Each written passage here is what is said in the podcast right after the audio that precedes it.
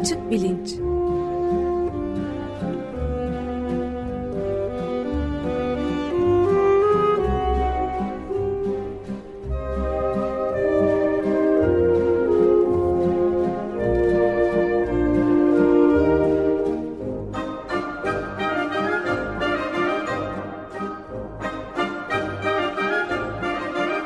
Güven Güzeldere ile bilim ve felsefe sohbetleri.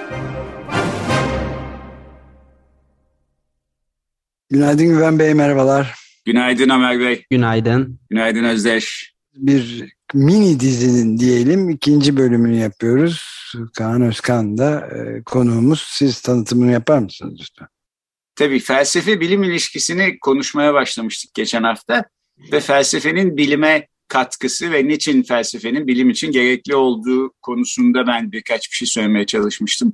Bugün de tersinden konuyu ele almak istiyoruz. Bilimin e, felsefe için niçin önemli olduğu, daha özel olarak da beyin bilimlerinin niçin zihin felsefesi için önemli, yararlı ve gerekli olduğunu konuşacağız. Konuğumuz felsefeci Doktor Kaan Özkan e, Phenomena isimli bir derginin genel yayın yönetmeni ve Alfa yayınları felsefe dizisi sorumlu editörü. Phenomena e, geçen sene çıkmaya başladı. Yeni bir dergi. Biraz ondan da girişte bahsetmek istiyorum. Aslında tanıtımını yapmak istiyorum ama önce konumuzu tanıtayım. E, Kaan Özkan'ın başlıca ilgi alanları fenomenoloji, algı felsefesi, zihin beden problemi ve nöro felsefe. Maltepe Üniversitesi, Yeditepe Üniversitesi, Işık Üniversitesi ve Üsküdar Üniversitesi'nde lisans ve lisansüstü düzeyde e, dersler veriyor. E, aslında kendisi iktisatçı. İstanbul Üniversitesi İktisat Fakültesinden daha sonra Koca, Kocaeli Üniversitesi'nden felsefe yüksek lisansı var. Ardından da Ankara Üniversitesi'nde felsefe bölümünde doktorasını e, bitiriyor. Çapa Tıp Fakültesi İleri Nörolojik Bilimler Doktora programında da özel öğrenci olarak e, nörobilimle uğraşmışlığı var. Kaan hoş geldin yeniden merhaba. Hoş bulduk hocam. Çok teşekkür ediyorum davetiniz için. Merhabalar. Şimdi bu nörobilim zihin felsefesi işine girince vakit kalmayabilir. Onun için Phenomena'dan istersen önce başlayalım. İlk Nasıl sayısı e, geçen sene Ocak 2020'de çıkmıştı. Fenomenoloji ve Zihin Felsefesi dergisi. Şimdiye kadar dört e, sayısı çıktı. İlk sayısı nörofelsefe, ikincisi bilinç problemi, üçüncüsü e, Fransa'nın en ünlü fenomenolojist felsefecilerinden Maurice Merleau-Ponty hakkında yapılmış bir özel sayı. Dördüncüsü ise duygular felsefesi. E, Phenomena çıkmaya devam ediyor. Bence çok kaliteli içerikli, güzel bir dergiyi yoktan var ettiniz. Elinize sağlık. Ee, biraz bu dergiye niye bu ismi verdin, dergide neler var filan istersen kısaca bir tanıtımla başlayalım sonra konumuza geçelim. E, tabii e, çok teşekkür ediyorum. Şimdi bu dergiyi çıkartırken e, şöyle bir motivasyonumuz oldu açıkçası. E, Türkiye'de e, çok kıymetli e, genel felsefe dergileri var. Çok uzun süredir çıkanlar da var bunlar arasında. 20-25 yıllık dergiler var çıkıp e, ara vermiş sonra tekrar yayınlanmayı e, başka bir organizasyonla sürdürmeye e, devam kararı almış dergiler var.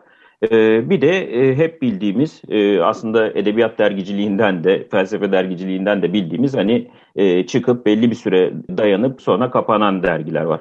Bunların hepsi çok kıymetli bir yer tutuyor bizim dergicilik geçmişimizde. Felsefe açısından baktığımızda çok ciddi katkılar görüyoruz o dergilerde. Gerek çeviri olsun gerek özgün yazılar bakımından olsun. E, biz burada biraz daha e, açıkçası e, daha spesifik bir dergi çıkartmak istedik. Yani e, benim tabii ilgi alanlarım bu anlamda biraz belirleyici oldu. Ama Türkiye'de ilk defa belli bir alana özgü, gerçi sonrasında bir birkaç dergi daha bu anlamda yayın hayatına katıldı. Ama basılı olarak e, özellikle ba, e, basılı versiyon üstünden giden e, ilk dergi e, Phenomena. E, bu çalışma alanını da e, zihin felsefesi ve fenomenoloji olarak belirledik. Aslında bu bile oldukça geniş bir e, şey, e, alan e, e, tanımlaması. Çünkü fenomenoloji ve zihin felsefesini ayrı ayrı dergiler de yapabilirsiniz. Hatta biliyoruz ki yurt dışında tek bir filozofa e, hasredilmiş dergiler var. Kant çalışmaları gibi mesela hemen aklıma gelen. Çok uzun süre e, bu dergiler yaşayabiliyor ve e, tüm dünyadan e, yazı alabiliyorlar. E, bizim öncelikli hedefimiz tabii bu dergiyi kurarken e, felsefeye zaten genel olarak Türkiye'de bir ilgi olduğunu ben gözlemliyorum. E, bunun dışında e, muhtemelen bu beyin araştırmaları, nörobilimin e, belli bir ivme kazanması, e, bilim programlarının artması vesaireyle birlikte özel olarak zihin felsefesine de bir ilgi var. E, Heidegger üstünden fenomenolojiye bir ilgi vardı ama onunla sınırlı. Kimin ne kadar Heidegger'i anladığını bir kenara bırakarak bunu söylüyorum ama ilginin olması bile önemli bir şey. E, o anlamda e, alanımızı bu ikisiyle e, en azından sınırlayarak bir e, yayın yapalım istedik. E, biliyorsunuz hocam siz de e, yakından takip ediyorsunuz. Türkçe'de çok az kaynak var. E, bu iki alana ilişkin temel eserler daha çevrilmemiş vaziyette, temel makaleler çevrilmemiş vaziyette. E, biraz buna e, ilişkin katkıda e, bulunalım istedik. Bu, bu anlamda yurt dışından yazarlarla yazışıyoruz. E, izin e, almaya, yayınlarını çevirmek için izin almaya çalışıyoruz. Çok güzel bu anlamda geri dönüşler de oldu. John Bickle mesela çok ciddi katkılar hem manevi diyeyim katkı sağlıyor hem de bir makalesinin ilk çevrilmesi konusunda Cambridge'le bizzat kendisi ilgilendi yayın hakkını serbest bırakılması için. E, Ricardo Manzotti bilinç sayısına direkt e, özgün bir makale yazdı. Hiçbir yerde yayınlanmamış bir makale yazdı. Dolayısıyla bu çabamız sadece hani e, yerel kalsın istemiyoruz, Türkiye bazında kalsın istemiyoruz. Yurt dışıyla da giderek e, bir etkileşim oluşsun e, istiyoruz. Ciddi zorlukları var tabii bu işin. Yani hem Türkiye ayağında hem yurt dışı ayağında. Çok şey dergiyle uğraşan çok sayıda kişi değiliz. Çok sevdiğimiz bir destekçimiz var e, sağ olsunlar. E, onlar sayesinde bağımsız bir şekilde bu dergiyi çıkartıyoruz. Herhangi bir yayın evine ya da bir e, üniversiteye, bir enstitüye vesaireye bağlı değiliz. Bu bize tabii ciddi bir özellik sağlıyor, hareket alanı açıyor. Ee, önümüzdeki sayı e, bir çift sayı e, olarak çıkacağız. E, Husserl sayısı hazırlanmaya e, devam ediyor. E, ardından tahmin edilebilecek güçlükler nedeniyle ki çok e, enteresandır maddi güçlükler değil bunlar. E, güçlükler nedeniyle 6 ayda bir çıkmaya devam edeceğiz. 4 ayda bir şu anda derginin periyodu. E, 6 ayda bir e, çıkacak.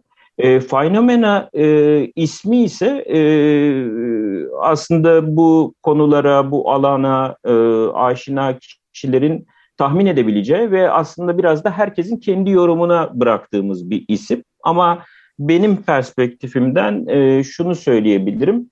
Sonuçta bir fenomenler dünyasında yaşıyoruz. E, sonuçta bu fenomenlerin e, anlamlandırması ve açıklaması üstüne e, yürütülen pek çok faaliyet var. E, fenomenoloji bunu bir noktadan götürmeye çalışıyor. E, zihin felsefesi bir başka noktadan e, bu fenomenleri açıklamaya çalışıyor. E, bu ikisinin kesişim noktası olması bakımından da fenomenlerin altını çizmek adına biraz daha geniş ölçekli bir e, isim olması itibariyle e, seçtik. Umarım başarıyla götürürüz bundan sonra da. Bir ufak soru sorabilir miyim? Yani Elbette buyurun. Fenomen ve fenomenoloji kelimelerinin açılımını azıcık bir cümleyle yaparsanız Tabii. E, şimdi şöyle e, fenomenoloji e, aslında e, Husserl'in kurduğu bir e, şey. Başlı başına tabii bunu e, tanımlamak e, ciddi bir e, çaba istiyor çünkü Husserl'le sınırlı değil. E, sonrasında e, bir gelenek oluşuyor ve daha varoluşçu çizgiye doğru giden bir gelenek bu. Ee, özellikle Merleau-Ponty ile e, Heidegger'le e, ciddi bir e, bu yönde sıçrama gerçekleştiriyor.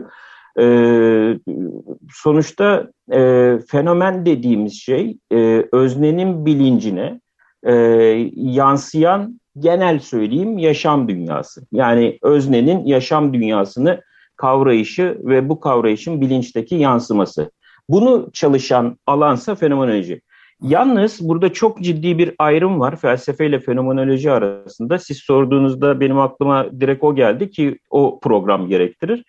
Felsefeler, e, felsefi dizgeler e, kapalı sistemlerdir. Kapalı sistemler oluşturmaya çalışırlar genellikle. E, çünkü e, her şeyi söylemek istersiniz. Bugünü söylediğiniz gibi yarına ilişkin bir şey de söylemek istersiniz. Bundan e, bunu Aristoteles'te de e, görebiliriz. Marx'ta da görebiliriz. Diğer filozoflarda da görebiliriz. Fenomenoloji ise ucu açık bir e, gerek yöntemi gerek yapmaya çalıştığı şey bakımından ucu açık bir deneyim betimlemesi olarak kendisini e, sunar. E, bu bilincin giderek işte varoluşçu fenomenolojiyle birlikte bedenin e, deneyiminin betimlenmesidir. E, o bakımdan biri kapalı sistemler üstüne çalışırken diğeri e, aslında açık uçlu betimlemeye dayalı dinamik bir yöntemi temsil eder. Aslında derginin adında zihin felsefesi ve fenomenoloji derken bu iki unsuru bir araya e, getirdiğimizin de altını çizeyim. Hazır böyle bir soruyla fırsat bulmuşken amaç bu. Ben de şunu e, ekleyeyim o zaman. Genellikle fenomenoloji dendiğinde e, kimsenin aklına nörobilim gelmez. Ya da evet, e, fenomenoloji e, işte 19. yüzyılda daha ziyade Avrupa merkezli bir düşünce okulu olarak ortaya çıkmış. Nörobilimi e, daha ciddiye aldığı, alıyor gibi gözüken zihin felsefesi geleneği ise İngiliz-Amerikan e, işte çağdaş felsefe geleneği içinde, analitik felsefe geleneği içinde yer alıyor. Bu açıdan da Phenomena dergisi aslında yani ilk bakışta belki bir arada durması muhtemel gözükmeyen unsurları bir araya getirmesiyle de önemli. Fenomenolojiyle evet. e, Anglo-Amerikan analitik felsefe, zihin felsefesi geleneğini bir araya getiriyor. Sen de e, Kaan zihin felsefesine kaydıktan sonra senin ilgi alanın e, işte nörolojik bilimlerde e, dersler, evet. lisans doktora dersleri almaya başlıyorsun. E, buradan da aslında kendi konumuza girebiliriz. Yani nörobilim evet. zihin felsefesi için niye gerekli olsun? Bir felsefecinin bilim öğrenmeye bir ihtiyacı var mı gerçekten? Aslında hocam e, bu soru tam da son e, noktada ifade ettiğiniz gibi e, bütün felsefenin alt disiplinleriyle onlara tekabül eden bilimler arasında var. Yani ben siyaset felsefesi yapıyorsam siyaset biliminin bilgisini e, arka planıma almalıyım bir filozof olarak. Ya da e, diyelim ki sanat felsefesiyle uğraşıyorsam sanatın pratik alanlarında neler olup bitiyor bunun bilgisini arka plana almalıyım.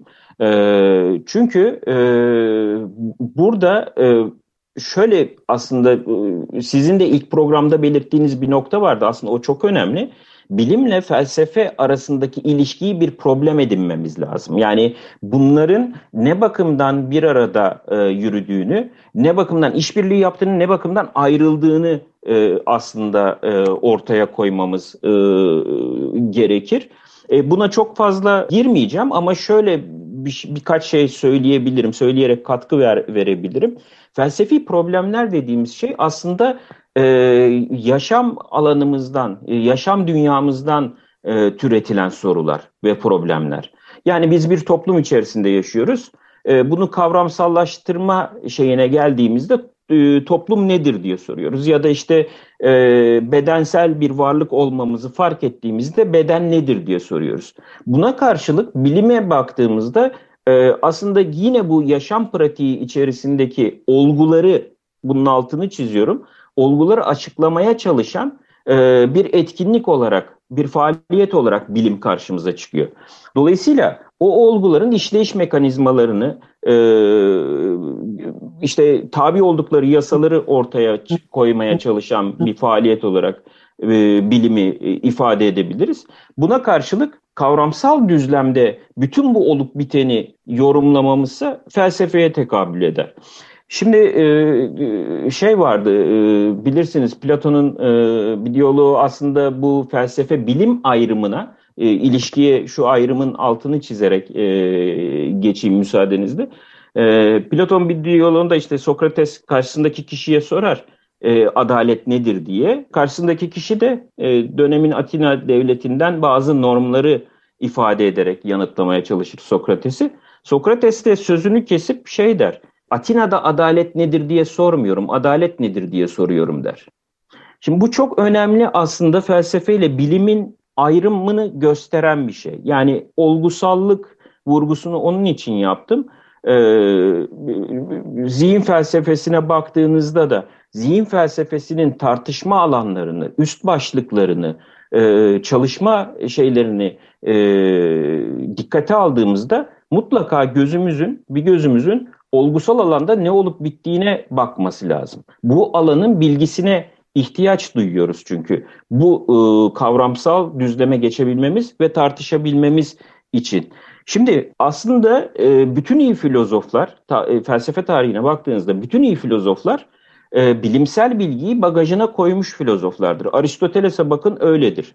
E, Descartes'e bakın öyledir. Bergson'a bakın öyledir. Merleau-Ponty'ye bakın öyledir. Yani hangi yüzyıla giderseniz gidin, hangi tavırdaki filozofu dikkate alırsanız alın, mutlaka ve mutlaka e, ilgilendiği konunun bilimsel bilgisini e, bagaja koyduğunu görürsünüz. Ben de ileri nörolojik bilimlerde özel öğrenci olmam ya da işte Yeditepe'de doktoraya devam ettim e, e, sinir bilimde e, bir dönem. Bunların gerekçesi e, tam da peşinden koştuğum zihin felsefesi temelli soruların yanıtının, a, felsefi yanıtının afaki olmaması için e, bilimsel bilgisine duyduğum ihtiyaçtı. Hatta ben bu programlara devam ederken e, bir hocam bana müstesni bir şekilde e, şey demişti, e, neopozitivist mi oldun demişti. E, biraz alaya alır bir şekilde bunu söylemişti. Üstelik de bu hocam e, Aristoteles'i çokça çalışan, çokça e, benimseyen, içselleştirdiğini söyleyen hocaların hocasıydı. Ben bunu anlayamamıştım. E, hiçbir zaman da anlayamadım. Şimdi e, felsefi problemlerin bilimsel bilgiye e, ihtiyaç duymasının nedeni bunu arka plana almasını, arkasına almasının nedeni her şeyden önce saçmaya düşmemektir. Yani biz felsefi teorileri üretirken, temellendirmeleri yaparken, gerekçeler sunarken, yani felsefi dizgemizin gerekçelerini oluştururken neye dayanacağız? Yani e, ben hep derslerde şey söylüyorum. Yani tavana bakarak ruh ve beden ayrı mı değil mi, zihin ve beden bir mi değil mi diye konuşamayız. Yani bunu sabaha kadar konuşuruz.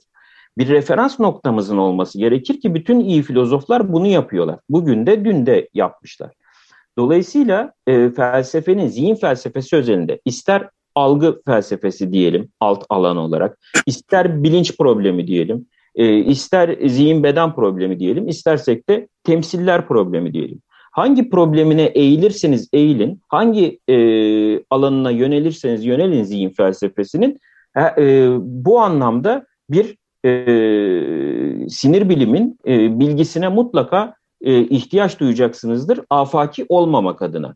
Yoksa e, oluşturduğunuz şey e, absürt bir e, yapıya sahip olabilir. Çünkü felsefe böyle e, pek çok insan şey düşünüyor felsefeyi e, gerekçelerden yoksun, e, bilimle hiçbir irtibatı olmayan, e, işte az önce karikatürize ettiğim gibi tavana bakılarak yapılan bir etkinlik gibi düşünüyor. Oysa tam tersine felsefe çok zor bir etkinliktir.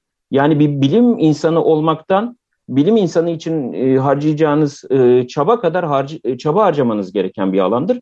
Çünkü dediğim gibi hangi alanla ilgileniyorsanız oranın bilimsel bilgisini edinmeniz e, şarttır. Aksi takdirde e, doyurucu e, kuramlar e, oluşturamazsınız. Bu sorulara yanıt e, e, veremezsiniz ya da yeni sorular ortaya atamazsınız.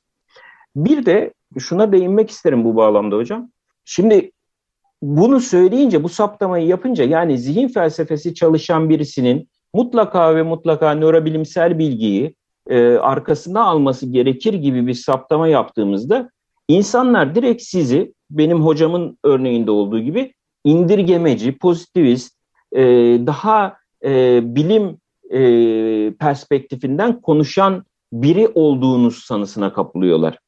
Oysa bakıyoruz ki felsefe tarihine, bak bakıyoruz ki bugün e, biliyorsunuz zihin felsefesinde sadece indirgemeci e, şeyler yok.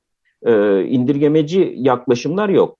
E, tam tersine e, indirgemeci olmayan yaklaşımlar da var. İşte e, e, fizikalist olmayan, dualist olan e, yaklaşımlar da var. E, dolayısıyla bütün bunlar hatta ve hatta fenomenoloji e, açısından da değerlendirdiğimizde hepsinin e, tartışmayı yürütürken referans aldıkları noktanın, hiza aldıkları noktanın e, nörobilimsel bilgi olduğunu görüyorsunuz. Buna birkaç örnek verilebilir. En tipik ve 2-3 örnek benim gözümde en azından. E, Patricia Churchland biliyorsunuz 1986'da Nörofilosofi diye bir kitap yazdı ve nörofelsefenin bir anlamda baş, başlangıç noktası gibi şey yapılıyor. Churchland e, şeyde e, Baskerville Hyde'ın e, Manibota Üniversitesi'ndeki laboratuvarında e, uzun süreler kendisi e, e çalıştı, e, kendisinden ders aldı, fizyoloji dersleri aldı vesaire ve Nörofilosofi adlı kitabı yazdı. E, ve kendisi eleyici e, şeyde tasnif edilir. E, fizikalist e, yaklaşım olarak eleyici sınıfta konumlandırılır zihin felsefesi kuramları içerisinde. Şimdi Churchland bir örnektir. Bunun tam tersi örneği fenomenolojiden verilebilir. Yani Maurice Merleau-Ponty'ye baktığınızda e, 1943 tarihli davranışın yapısına bakın isterseniz. İsterseniz e, 46 tarihli e, şeye bakın, algının 45 tarihli algının fenomenolojisi kitabına bakın. Çok ciddi fizyoloji ve e, psikoloji bilgileriyle dolu olduğunu görürsünüz. Ama Merleau-Ponty bunu negatif bir şey olarak kullanıyor. Yani insan deneyiminin tam da fizyolojinin ve psikolojinin ortaya koyduğu şekilde e, ifade edilemeyeceğini e, söylüyor. E, şey bu, bu anlamda Churchland öte taraftan e, felsefi e, insan davranışını felsefi anlamda psikolojik terimlerle e, çözemeyeceğimizi, bunun afaki olacağını, dolayısıyla nörobilime e, atıfta bulunmamız gerektiğini ifade ederken Merleau-Ponty o dönemde tabii nörobilim diye çıkmıyor şey ama fizyoloji ve e, psikoloji kitaplarından çok ciddi yararlandığını görüyoruz. Bambaşka bir akımda yer alan Merleau-Ponty benzeri bir tutumla döneminin bilimine referansla bu, e, bu çözümlemeyi, eleştiriyi gerçekleştiriyor ve kendini e, o pozisyonda konumluyor. E, bugün içinde pek çok e, şey var, e, örnek verilebilir. E, ama şunu e, söyleyeyim, e, zihin beden bir ve aynı şey midir? İşte düşünce ile dil arasında nasıl bir ilişki vardır? Algısal deneyim nedir? E, duygu insana özgü bir fenomen midir?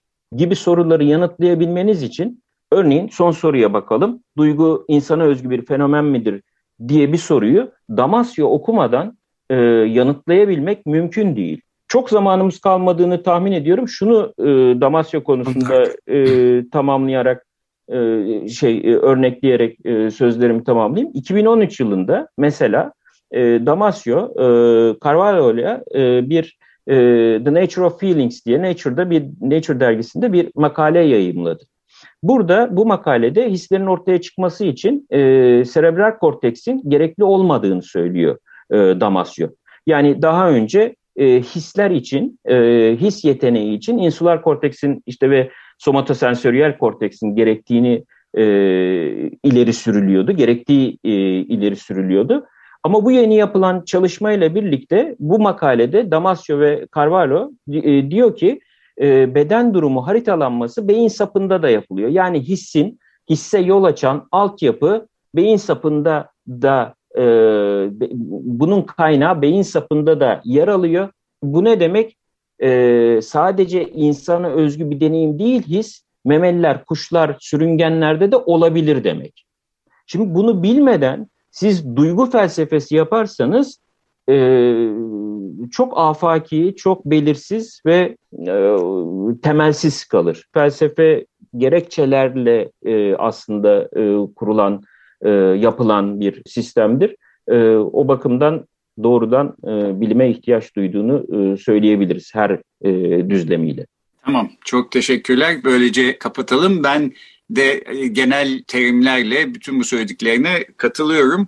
Yani zihinle beyin arasında e, veya beden arasında e, çok yakın bir ilişki olduğunu herkes kabul ediyor. Evet. E, her düşünce okulundan insan kabul ediyor. En azından bir bağımlılık ilişkisi olduğunu herkes kabul ediyor. Durum böyleyken hala 500 yıl önce yaşıyormuşuz gibi ya da 2500 yıl öncenin bilgilerinden öte bir bilgi edinmeye çalışmadan beyinle ilgili zihin üstüne bir şeyler söylemek bana çok fantastik bir şey gibi geliyor doğrusu ama e, şeye itiraz edenler mutlaka çıkacaktır. Yani her iyi felsefecinin kendi felsefesini temellendirdiği bir bilimsel zemin var lafına ama işte Hegel'de yoktur filan diye itiraz edenler çıkacaktır. Sen de diyeceksin ki yok aslında Hegel'de de var. Var, var. var. Bu da bir tartışma e, konusu ama e, not etmiş olalım. Böylece evet e, bitirelim bilim felsefe ilişkisini ve bilimin özellikle felsefe için niye gerekli olduğunu bugün bize e, felsefeci Doktor Kaan Özkan anlattı. Çok teşekkür ediyoruz Kaan. Ben çok, çok teşekkürler Kaan Bey. Ben teşekkür ediyorum her ikinize de. Çok sağ olun. Görüşmek üzere. Görüşmek, Görüşmek üzere. üzere.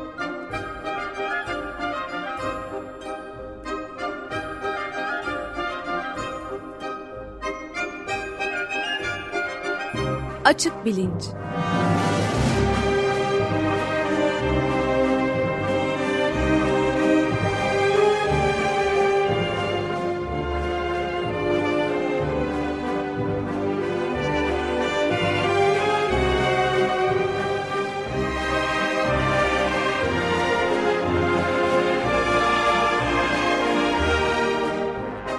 Güven Güzeldere ile bilim ve felsefe sohbetleri.